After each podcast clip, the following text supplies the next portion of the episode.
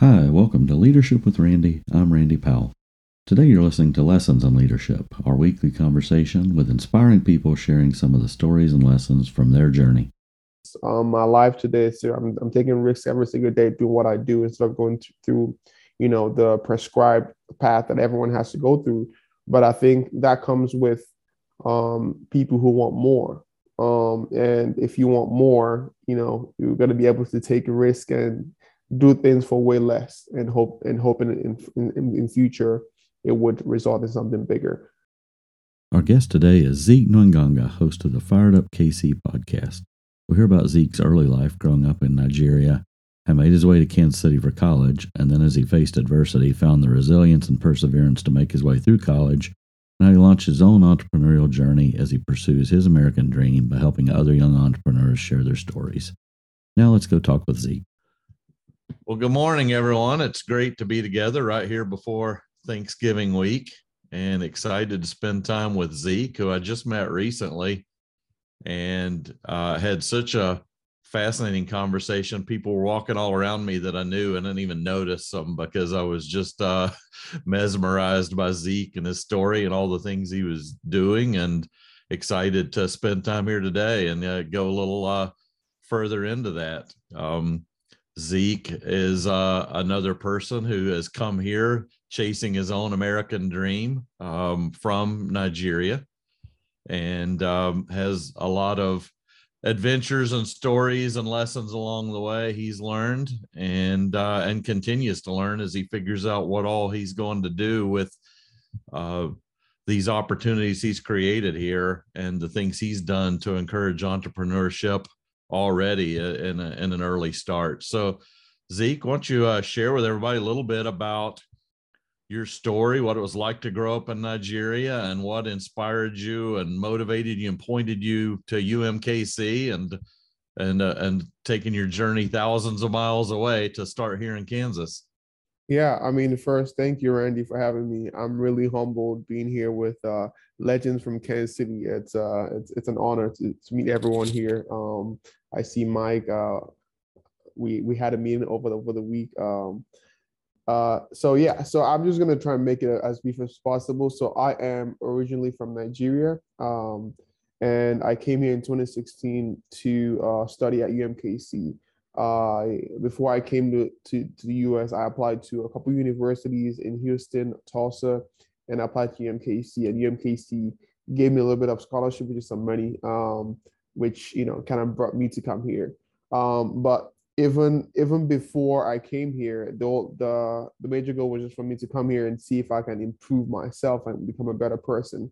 Um, now, fast forward me coming to the United States, um, it wasn't the the glamorous thing I saw on you know on uh, Hollywood movies. I was like I was dropped on Troost, and I'm like, wow, this is different. Uh, this is real life. So um, I had to figure out how to get to the bus. Um, my so my brother's friend's sister goes to MKC, so she sent her boyfriend to help me go to the bus stop to get on, on my first bus. Um, I know Kansas City bus is uh, very interesting with people with all walks of life. So it also it shook me because I was like, okay, this is very interesting. Um, but you know, I started my journey, went to got there. I only knew one person out of the whole university, so I was pretty much forced to either grow or uh, kind of be an outcast in, in the campus. Um, but I, am a social person, so I easily make friends and kind of meet people. Um, also, me coming here, I was a starter, which was like a big. Uh, I used to stammer a lot, which was like a kind of a big um, hindrance for me, uh, be someone who wanted to speak. Um, I remember one time back in Nigeria, I was in high school.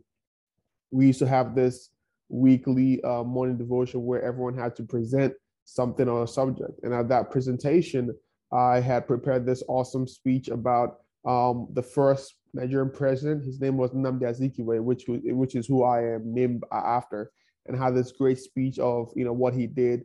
But um, uh, funny enough, I couldn't even pronounce my name because I was such a bad stammerer. I was just standing there like tears running down my eyes, I'm like, I I, I have all this together, but I can't see anything. So um, then I came to the U.S. I I pretty much had to learn through like YouTube, watching Tony Robbins and some like breath control and how to be able to speak and kind of time all that.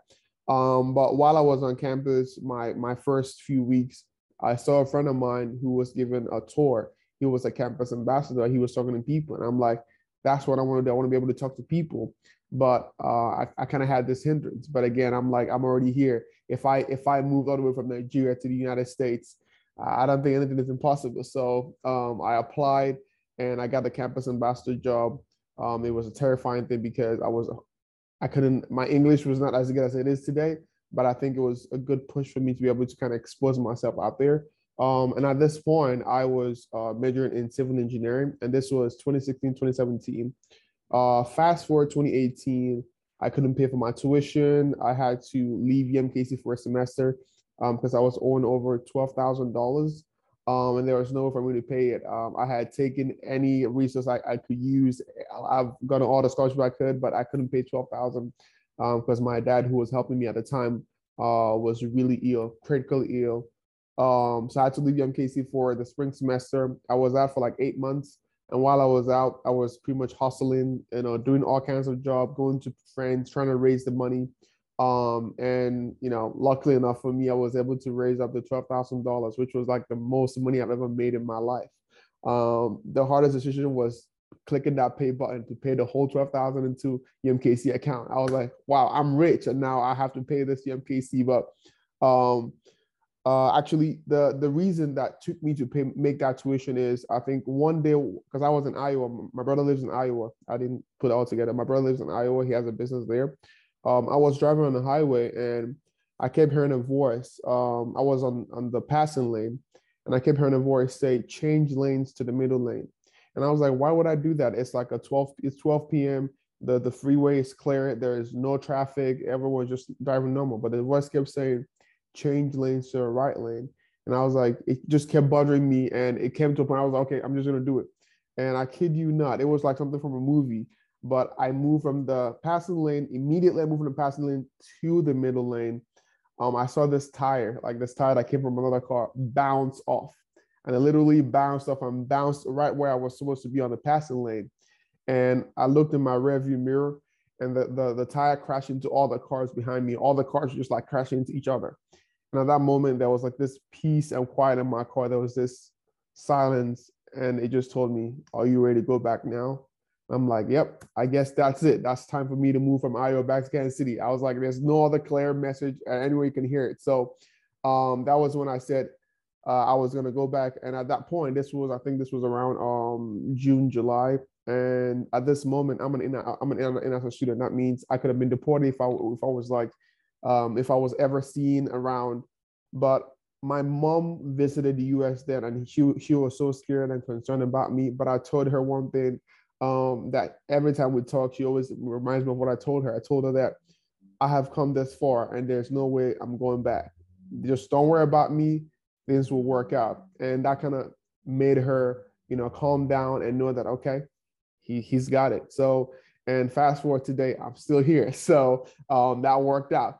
Um, but uh, it was a risk for me to come back because I was already out of status. It was a risk for me to be able to come back to UMKC. It was a risk um, you know, people were like, man, I, I don't know why you want to do that. That's risky. I don't even if you apply if you get accepted. But as faith will have it, I I applied and I got accepted. I came back to UMKC, fall of 2018. I came back and I realized that I didn't want to do engineering. I was more of a people person. I want to do something that be able to impact people.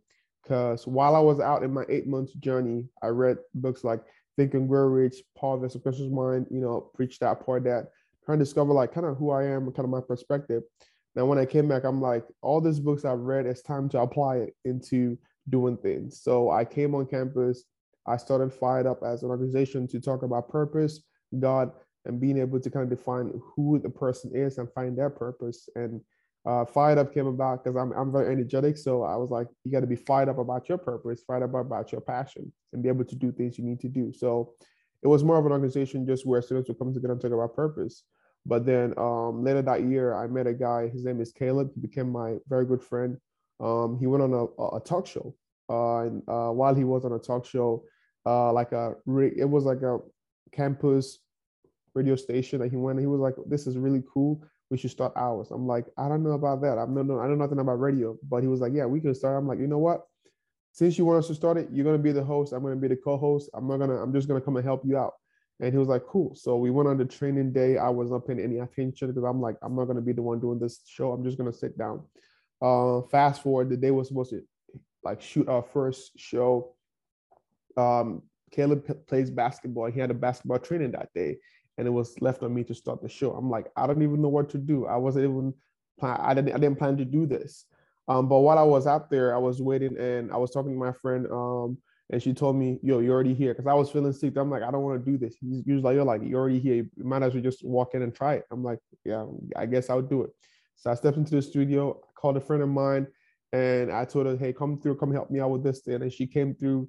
She put the studio together, whatever, and put the stop button, and we started recording. And it was just pretty much talking about purpose. And at that time, I was taking a marketing class where my professor would invite entrepreneurs from Kansas City business leaders to speak in our class. And I saw opportunity to be able to expand my audience. And I said, I could bring those people on my show. And what I would do is every single class, um, whenever the speakers were done, I would leave class and rush after them and get their cards, connect with them on LinkedIn. And that's kind of how I started building my LinkedIn.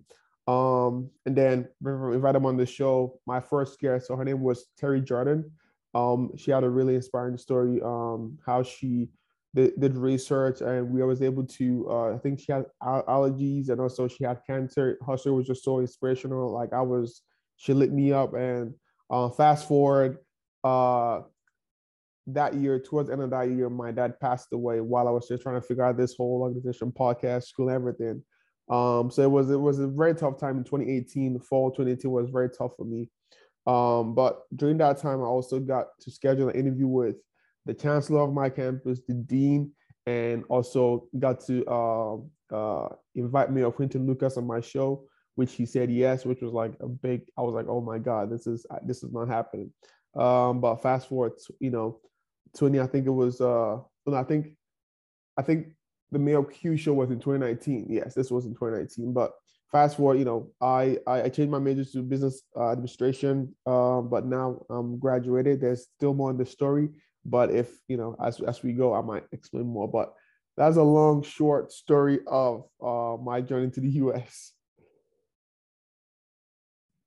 That's great. If any of you have questions, type in the chat and let me know. What what was it like growing up in Nigeria. I think from our perspective, from the news we know, it seems relatively uh, dangerous compared to life here. What was your experience, and when did you start to plant that seed that you were going to come to the United States? And what was even your vision of what coming to the United States would look like? Yeah, I mean, honestly, growing up in Nigeria, I grew up in one of the poorest towns in Nigeria. Um, uh, it's my environment. So there was, you know, there, there, there was a lot of violence in terms of there was kidnapping, there was you know robbery and all that kind of stuff. But um, my parents always told me where not to go and where to be at. So we just had to be at the right place at the right time, not to. Um, I mean, my dad was actually kidnapped at one, at one time, but I don't know how he escaped and he got back. He's a strong guy. I don't know how he did it, but very strong guy. Um, but my childhood was very rare because my dad married he, he married more than one wife at the same time living in the same house it, it was a, a polygamous family so and we were the only polygamous family in the whole entire neighborhood no one else except me so i grew up always having to answer the question of what is what does it feel like to live in a house where there was more than one family in the same house um so that was kind of my childhood. It was there was always um, you know, there was always fighting going on either between my dad or his wives or between my dad and my mom, um, or my siblings and my dad, because there was always this, this tension. Um, but I grew up being able to I, I was I'm, I'm the last kid. So I I was always the one who would just be in between the whole thing. Um, and just being able to kind of see the situation, um, kind of translate for myself and still find happiness and joy in, in between all this chaos happening around me. Now, when I started planning the vision of coming to the US was I think I was like eight or nine years old. I'll be washing my dad's car and I'll have this vision. Um, there was just two popular actors in Nigeria. Um, their names, they're, they're, they're called Aki and Pawpaw. And they did this movie where they're like there are they look like kids, but they're adults. Like they're you know, but they did this movie where they came to the U.S. and they were like having fun and doing all this fun stuff. So every time I would imagine myself in the U.S., I would use that picture frame of them coming to the U.S. You know, coming down from the plane, and that was kind of my mind frame. Each time I was washing a car, I would put myself in the U.S., walking in the streets, you know, meeting people. And you know, I didn't know how that would come back, come back because I didn't have anyone in the U.S. I had no family member in the U.S. at that time. But I just kept that in my head. And fast forward 20, 2016, things happened the way it did, and I came to the U.S. So yeah, my childhood was definitely, definitely, definitely interesting. My dad had, um, you know, he had a gun, and which uh, to today I'm always terrified of guns because of the fact that he always used the gun as a threat to anyone, even his kids, his family. Um, it was kind of his, you know, for like the play. What where would he what what he would use to overpower people and whatnot. So, but that was kind of uh, a nutshell of my childhood. Uh, I mean, there was a time when my dad decided not to give my family money. So me and my mom, um, I was telling them Mike the other day, me and my mom, we had to um, take fruits, vegetables to the market to go and hawk and sell and whatever we, we would sell that day, we would literally eat like we would use that to buy and cook food for the day. Uh, I'll, I'll, climb like the I'll climb the trees to get the fruits down, you know, be able to help as much as possible. But at that time, it was a thing of joy. So whenever I look back to that, I'm like, man, it's been a long way. So, but yeah, that's kind of like, like a brief, uh, another brief long story. Let's go over to uh, Isaac. Yeah, Zik, thank you for sharing your story. You know, I almost feel like you come from my village. Uh, yeah, I know about climbing on trees and getting fruit. So here's the question I have for you.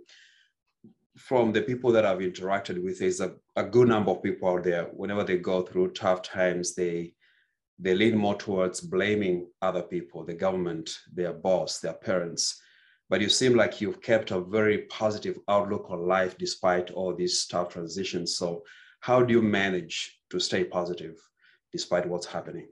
Yeah, thank you, Isaac. And um, I'm supposed to connect with you, Isaac. So this this is a this is a, a good meeting point. So well, thank you for that question. But I mean, uh, I mean, I feel like you know, growing up in the, the town I grew up in, for me, um, especially I think it was more like my dad because my dad is a person who always went out to get things the way he wanted. He, he never worked a nine to five. He was always either contracted or something like that. So I always saw him go through different situations and came out on top. And somehow he came out. I how he did it. So I think um, subconsciously that kind of brought in this mindset of like things are going bad right now, but it always be better. There was always be you know hills and valleys, but whenever you're in the valley, just realize that hey, it's a, it's it's it's just for a time being. Um, it's not personal. For what I say is, it's like life is not personal.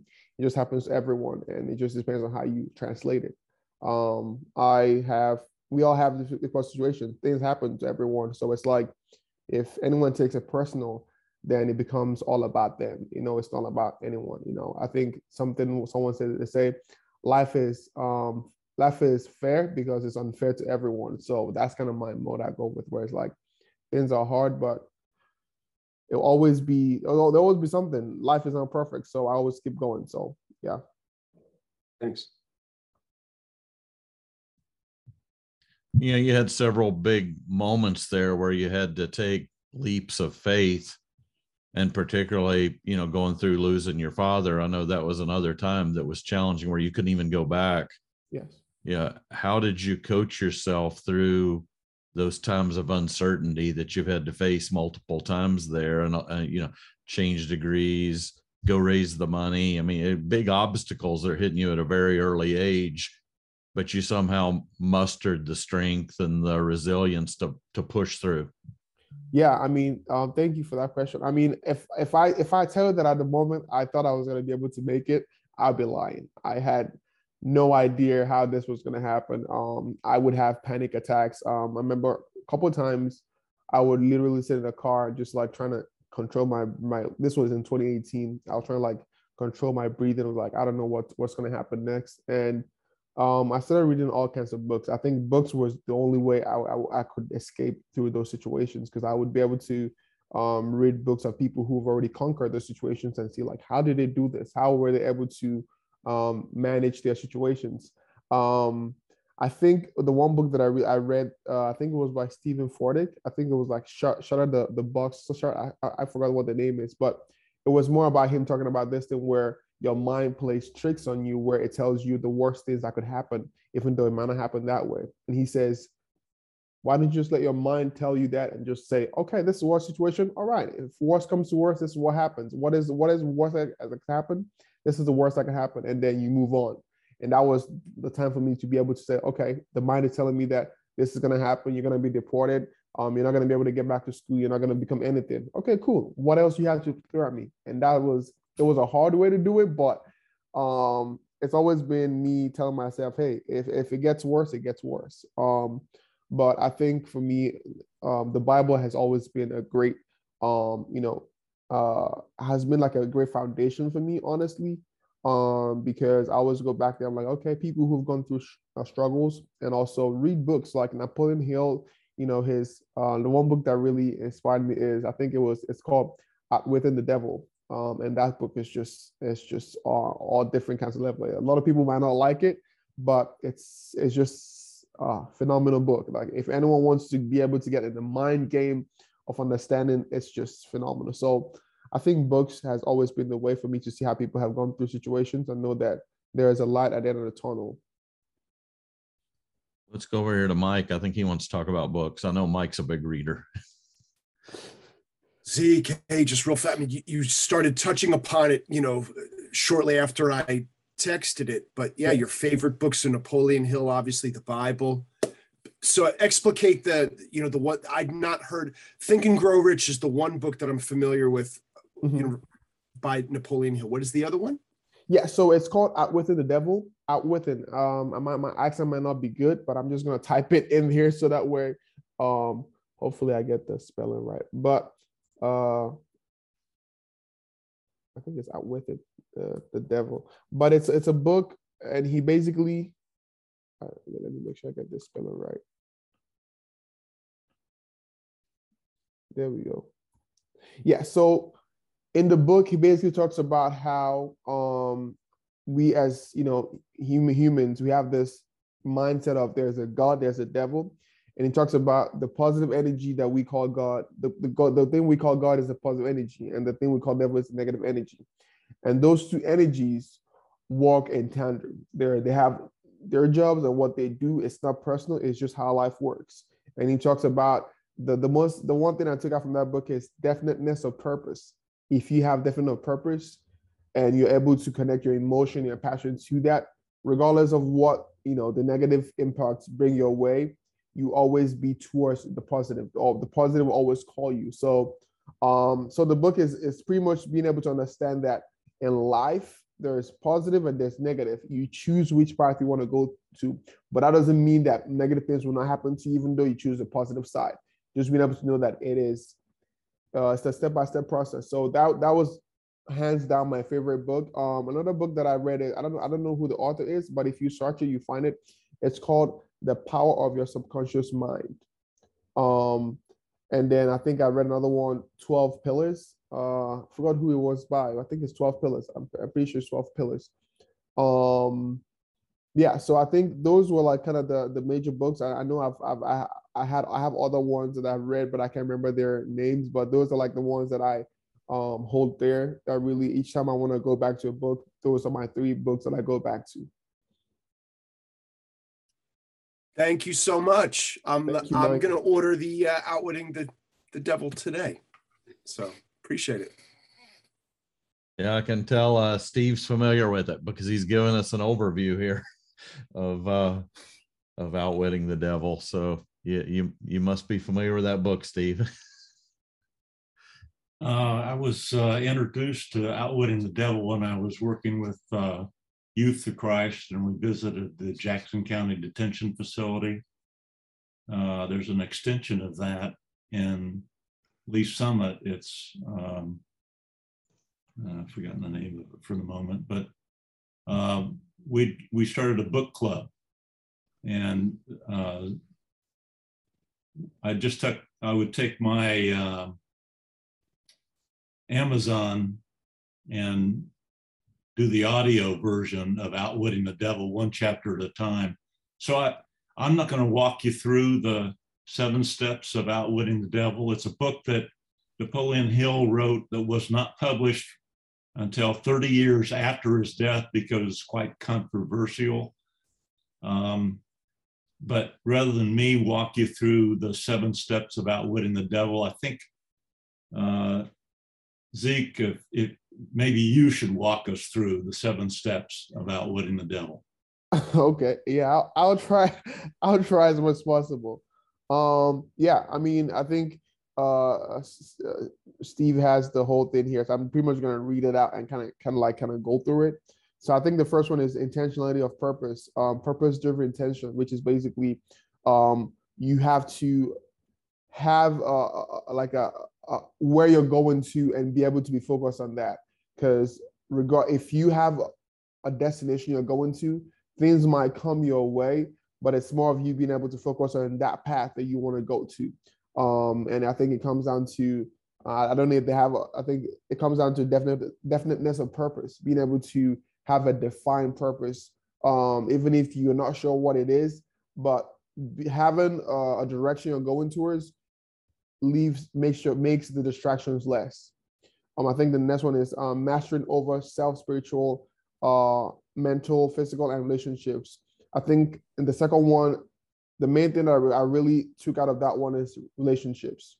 Um, being able to have someone on your side that builds with you, because that is the most important thing. Having an emotional connection with someone who energizes you, someone who um, understands you, who has a plan and a goal to help you succeed and working in tandem with the person. That's I think that was the one take I took from that.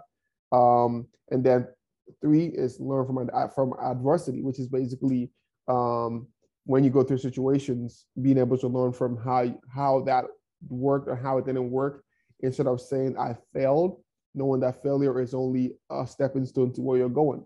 Failure kind of teaches you. Um, so four is control control environment influence. Um, I'm not really sure. I remember a lot about this one, um, but I'm gonna skip to five. So time, given give, give, given permanence to positive rather than negative thought habits. Um, so yeah, so basically, like like what I was saying is, it is a positive or negative power. So you, the more you, the one you give more time to, is the one that you go towards more. Um, instead of trying to say, "Oh, woe is me," uh, everything's happening to me, and why is it happening to this person? My everything is not working for me. And instead of saying that, try and be able to strategize. How can I make things better? How can I learn? How can I grow? Um, six, um, so harmony, acting with intentionality, purpose. Um, so basically, this one I think is is very important in terms of uh, being intentional in what you do, um, and not just being haphazardly about anything you do, and being intentional. And uh, I think that shows in your work. If you do something that you're passionate about and you are really trying to make a way in it, uh, the universe will find ways to kind of bring things to you. Uh, caution, seventh one, plan before you act. Um, and I know this one is one that, as a young person, I struggle with a lot, which is basically uh, instead of doing first and planning last, planning first before doing. So um, I think, yeah, I think it's the book is is it's pretty in depth. Um, and I, I I'll definitely say like like Steve said, it was very controversial. It is very controversial because it talks about religion, and I think that was a big deal why it was not released because of how it went deep on religion. So yeah, definitely so, must read as an old person, I've given a given a lot of thought to purpose. I'm fascinated by the fact that as a young person, you have identified a purpose. Maybe I've missed that already, but what have you established as your purpose? Yeah.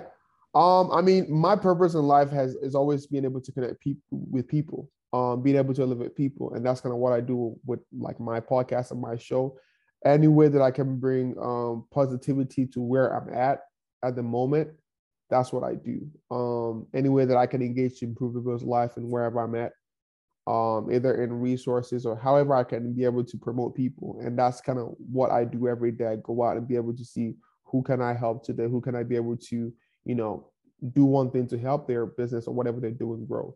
And I think to me, that's my purpose, bringing a smile bringing joy to the face of someone in any way, shape, or form.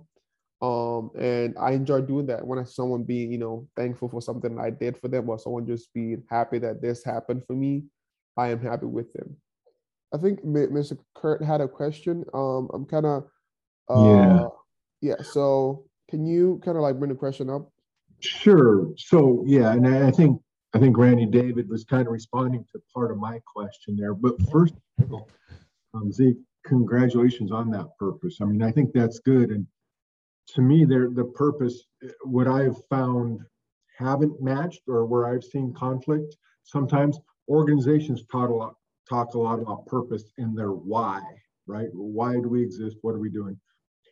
But I've found if that doesn't align with an individual's purpose, then so what about the organization's purpose if mm-hmm. that purpose doesn't align with an individual's purpose so there's got to be some synergy there but i guess part of my question before so i appreciate that and, I, and again like like steve said to you i admire you for figuring some of that out before your hair turns this color right steve or it gets like randy's um, but separate from that my question earlier was the country, the US, was founded, we were a bunch of immigrants because we wanted something better.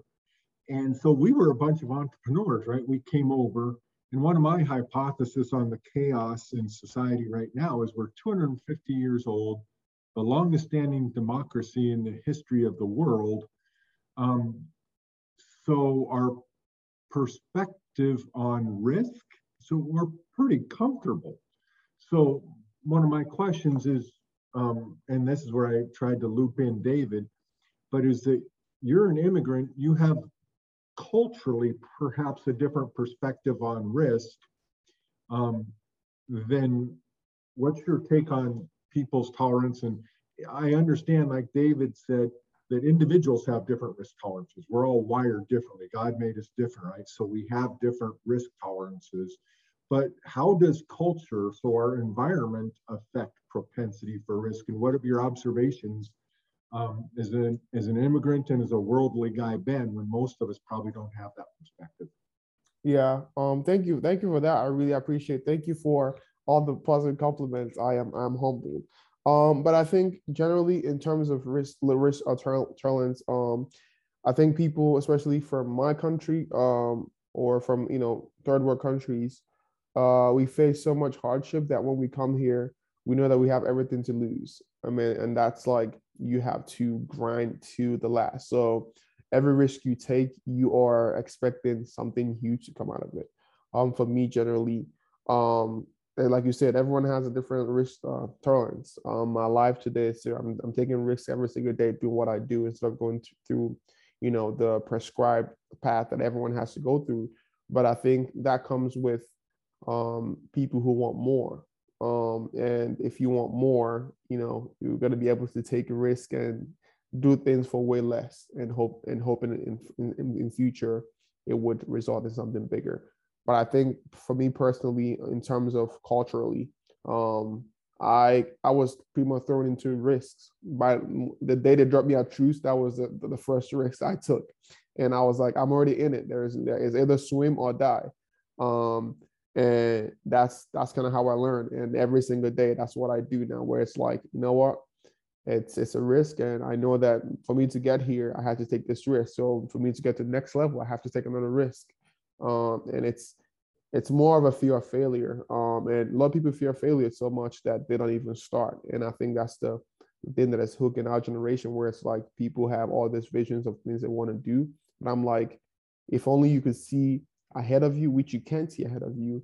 You can only see today. You will take the risk and, and see what it will come out of. The worst that could happen is you fail, and people are so scared of fail that they never they never even try to do what they want to do, um, which is at the end of the day you fail because you didn't do what you wanted to do. So, in terms of risk tolerance, I would uh, I would enjoy more failing now than in the future being like, man, I could have been doing that. So That's great insight. And Kurt, I apologize. I don't know how your question scrolled off my screen. I'm glad you guys picked up on it and made sure you got to ask it. I, No, no I missed that. Let's, uh, go to- Yeah, let's go to Linda. Thank you so much. Linda, are you there? I'm here. I'm here. I have loved everything that you've talked about. Uh, your positive positive messages. Uh, they're great on a Friday, but they're great on any day. But as you look around at all of us, how could we be of service to you?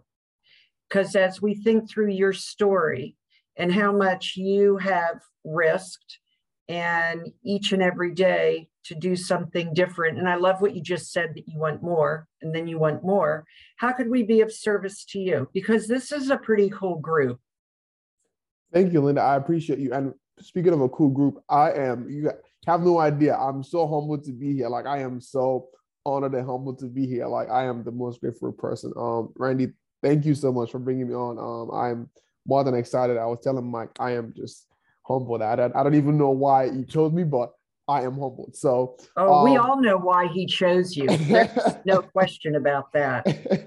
Thank you so much. Um, but I mean, what I, um, how I would need help with is because what I'm trying to do in Kansas City in general is be able to put us on a on on a map, on a side that we have not been put on a map, which is media and entrepreneurship in a way that we can be the next Atlanta, the next New York. And what I'm trying to do is be able to give give voices to people who are doing great things in Kansas City. And my platform, I do that every single day. I'm trying to be able to get out as many episodes as possible and get out as many people as I can. Um, what I need help with generally is, you know, two things. First is who you know that would be helpful to come on and talk about what they do, and um, not actually not two things. Um, and then secondly, I would say, who do you think this would benefit, or who do you think should hear about this? Because our generation, what I'm trying to do is young people are so focused on either doing the, the, the cliche thing on social media that no one is focusing on the future things um, or 10 years ahead of time, which is entrepreneurship is big. And there's no one on the young side, you know, Gen Zs are not paying attention to that. They're just focused on, you know, TikTok, um, Instagram. But I'm trying to be able to bring the legends like yourself who are on the Zoom today, be able to, you know, speak to young people. So who do you know that could be on the show that would be great for expanding the reach and um in terms of you know who can listen to it and also is if there's any connection that can help the show expand um in terms of reaching a greater audience in terms of you know solidifying what we do um and kind of helping people see what we do and yeah and i'm always down for any ideas of, of ways um, that I can expand. Because at this point, I'm pretty much trying to uh, hustle it up, and I'm pretty much doing it. it. It's me and my co-host who run the whole thing. So, any way that you know support that could come, I'm definitely down to receive. You know what? And you talked a little bit about about what generations focus on, and you had so many challenges and so many things going on in your life, and you could have been very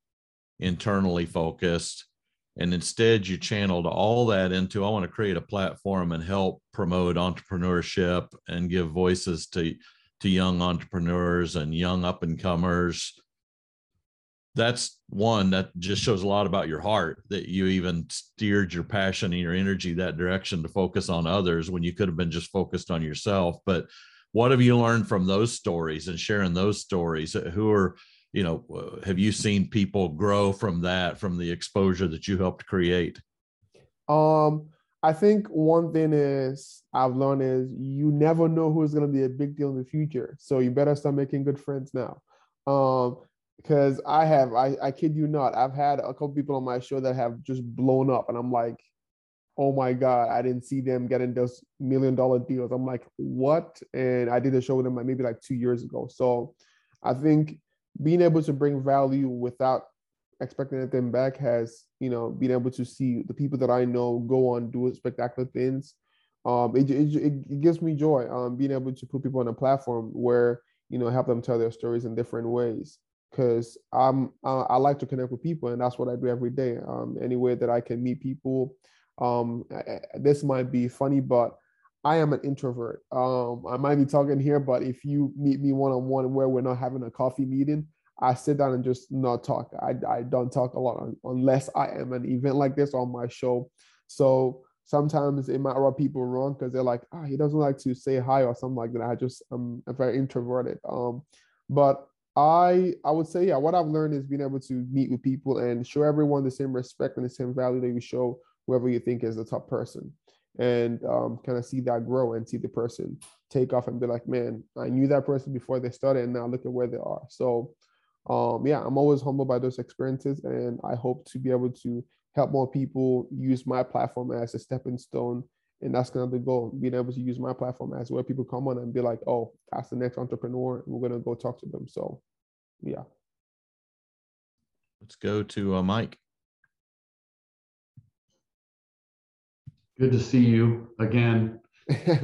Hi, Mike. We're becoming close friends this week. um, so th- this is funny how I want to tell how I connected with Zik in kind of a little serendipitous moment. but I also want to kind of get your thoughts on kind of the diversity, equity, and inclusion um, and try how your show is doing that. Coming into a screen, I'm looking at it, one other face of color, which is Isaac on the screen, and facing that, you know, a lot in Kansas City. And so bringing on faces of color to your program and promoting them, I'd love to hear your strategy that. So Zik and I first met in person at a DEI conversation um, two weeks ago, of which there was 50 women and four men, and we were both sitting there kind of going, huh, okay, what, what are we doing in this room? Um, and you ask a question about like, how do you get more people into those situations and especially younger people into those situations? So I'm just curious of kind of, do you have a strategy for um, equity and inclusion and bringing faces of color onto Fired Up so that you can help promote them uh, to groups like this one where you don't see a lot of diversity on the screen. Yeah, I mean, thank thank you so much, Mike. Uh, I appreciate you. Also, thank you for lunch this week. That was great. Thank you so much. Um, um, also, yeah. So, I mean, honestly, uh, what I do is a lot of my shows, more percent of my shows have been people of color because I feel like in most media they're not really really well, well you know represented. So um, the word that I would use is access. I think um, in my situation, I've been able to go into uncomfortable buildings, uncomfortable you know meetings, um, like the one me and Mike went to. There was like um, a lot of women and just few guys. And those situations I've been able to put myself in. And I think what I brought up in that meeting is being able to um, have both sides in terms of you know the white community and the you know uh, the people of color. Um, what, where the you know the white community steps into those zones where they're not comfortable um, where there's you know more people of color than there are white people. And i think that intersects um, the connections and because you know i think that kind of makes it grow further um, in terms of what i do i think the most important thing is access um, access is very um, very important because if I don't get access to the next level, I'm not going to be able to bring the people that I have with me to the next level. And I think it would be um, so being able to have the interchange of uh, everyone being exposed to something new and not being scared of what that new thing is. I think uh, I think I was talking with uh, uh, I think I was talking with a lady the other the other day or uh, over Zoom, and you know, you know, we're talking about how you know Gen Zs, baby boomers, and all that that whole struggle of um, they're not doing this, they're doing this a different way. I think is being able to get exposed and be uncomfortable and learn from each other. So I would say, you know, access. Um, I bring a lot of entrepreneurs who are people of color in Kansas City and be able to kind of showcase their story and kind of give them a platform that everyone can see what they're doing. Um, so yeah, access, 100%. you know, you talked about competing with the Atlantas and New Yorks. You know, how have you? Um, you know, what what's the pathway to that? To one, getting your show more exposure on the coast, and and two, getting these businesses more exposure on the coast. Yes. Yeah, so I was I met with uh, uh Startland News. Uh, I think it was oh, about a week ago, and my goal is just being able to partner with big corporations like uh, I think I was talking with um, someone for Startland, they were like they have connection with like CBS. So I think the way to be able to expose ourselves is being able to be um, collaborated with, with this huge brands like either CBS, you know, Netflix, or uh, places that have a lot of audience, and that can, can that can give us a stamp of yo, they are doing cool, cool things. And when I met with Startland News, I had um, but like five um, show ideas that I have, but I want to produce those shows in a bigger, much a bigger production company because I think that would be um, stamp a stamp of approval for Kansas City in terms of um, production wise. So yeah, so I think that that that that'll be the way to go. Instead of leaving Kansas City to go to Atlanta to do shows, we bring those um, huge um, companies to Kansas City to produce our own shows. And that's kind of my vision. I've already, you know, met with Startland News, and if anyone knows any connection that would help expand that vision further, that would be the way to go. Have you uh, been back to Nigeria, or do you ever see in your future that there's some link to creating opportunity between Nigeria and here?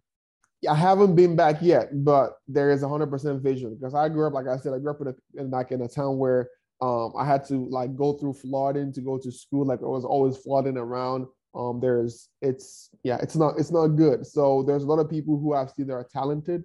Um, my my my town is called Aba. It's we we call it the the China of Nigeria because in Aba there are the people who work with their hands. They produce.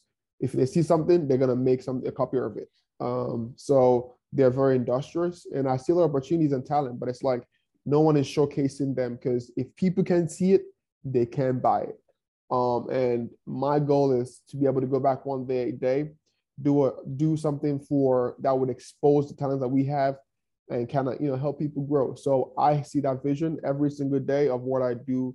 But first, I be I need to be able to certify what I'm doing before I can be able to go back and help someone else. Well, this was awesome, Zik. I love spending time with you, just as I did before. Uh, I after I met you, I sent a text to Mike and said you got to go meet Zik, and I think I was the third person or something that had told him that in just a few days. So, thank you, thank you. So you're definitely being recognized for your heart and your passion and your energy and and what you're bringing to our community. And so just keep that up. It's it's going to be awesome. Everyone can see it in you. It's going to be awesome. You're the most outgoing introverted guy I've ever sat with. Thank you so much, Randy. I really appreciate it. It was great spending time with everyone. I hope you all have a great Thanksgiving week and enjoy time with your families. And we will get back together again after uh, the holiday. Thank Zik, you. good luck Thank with you. all Thank you do, buddy. Thank you so much. guys.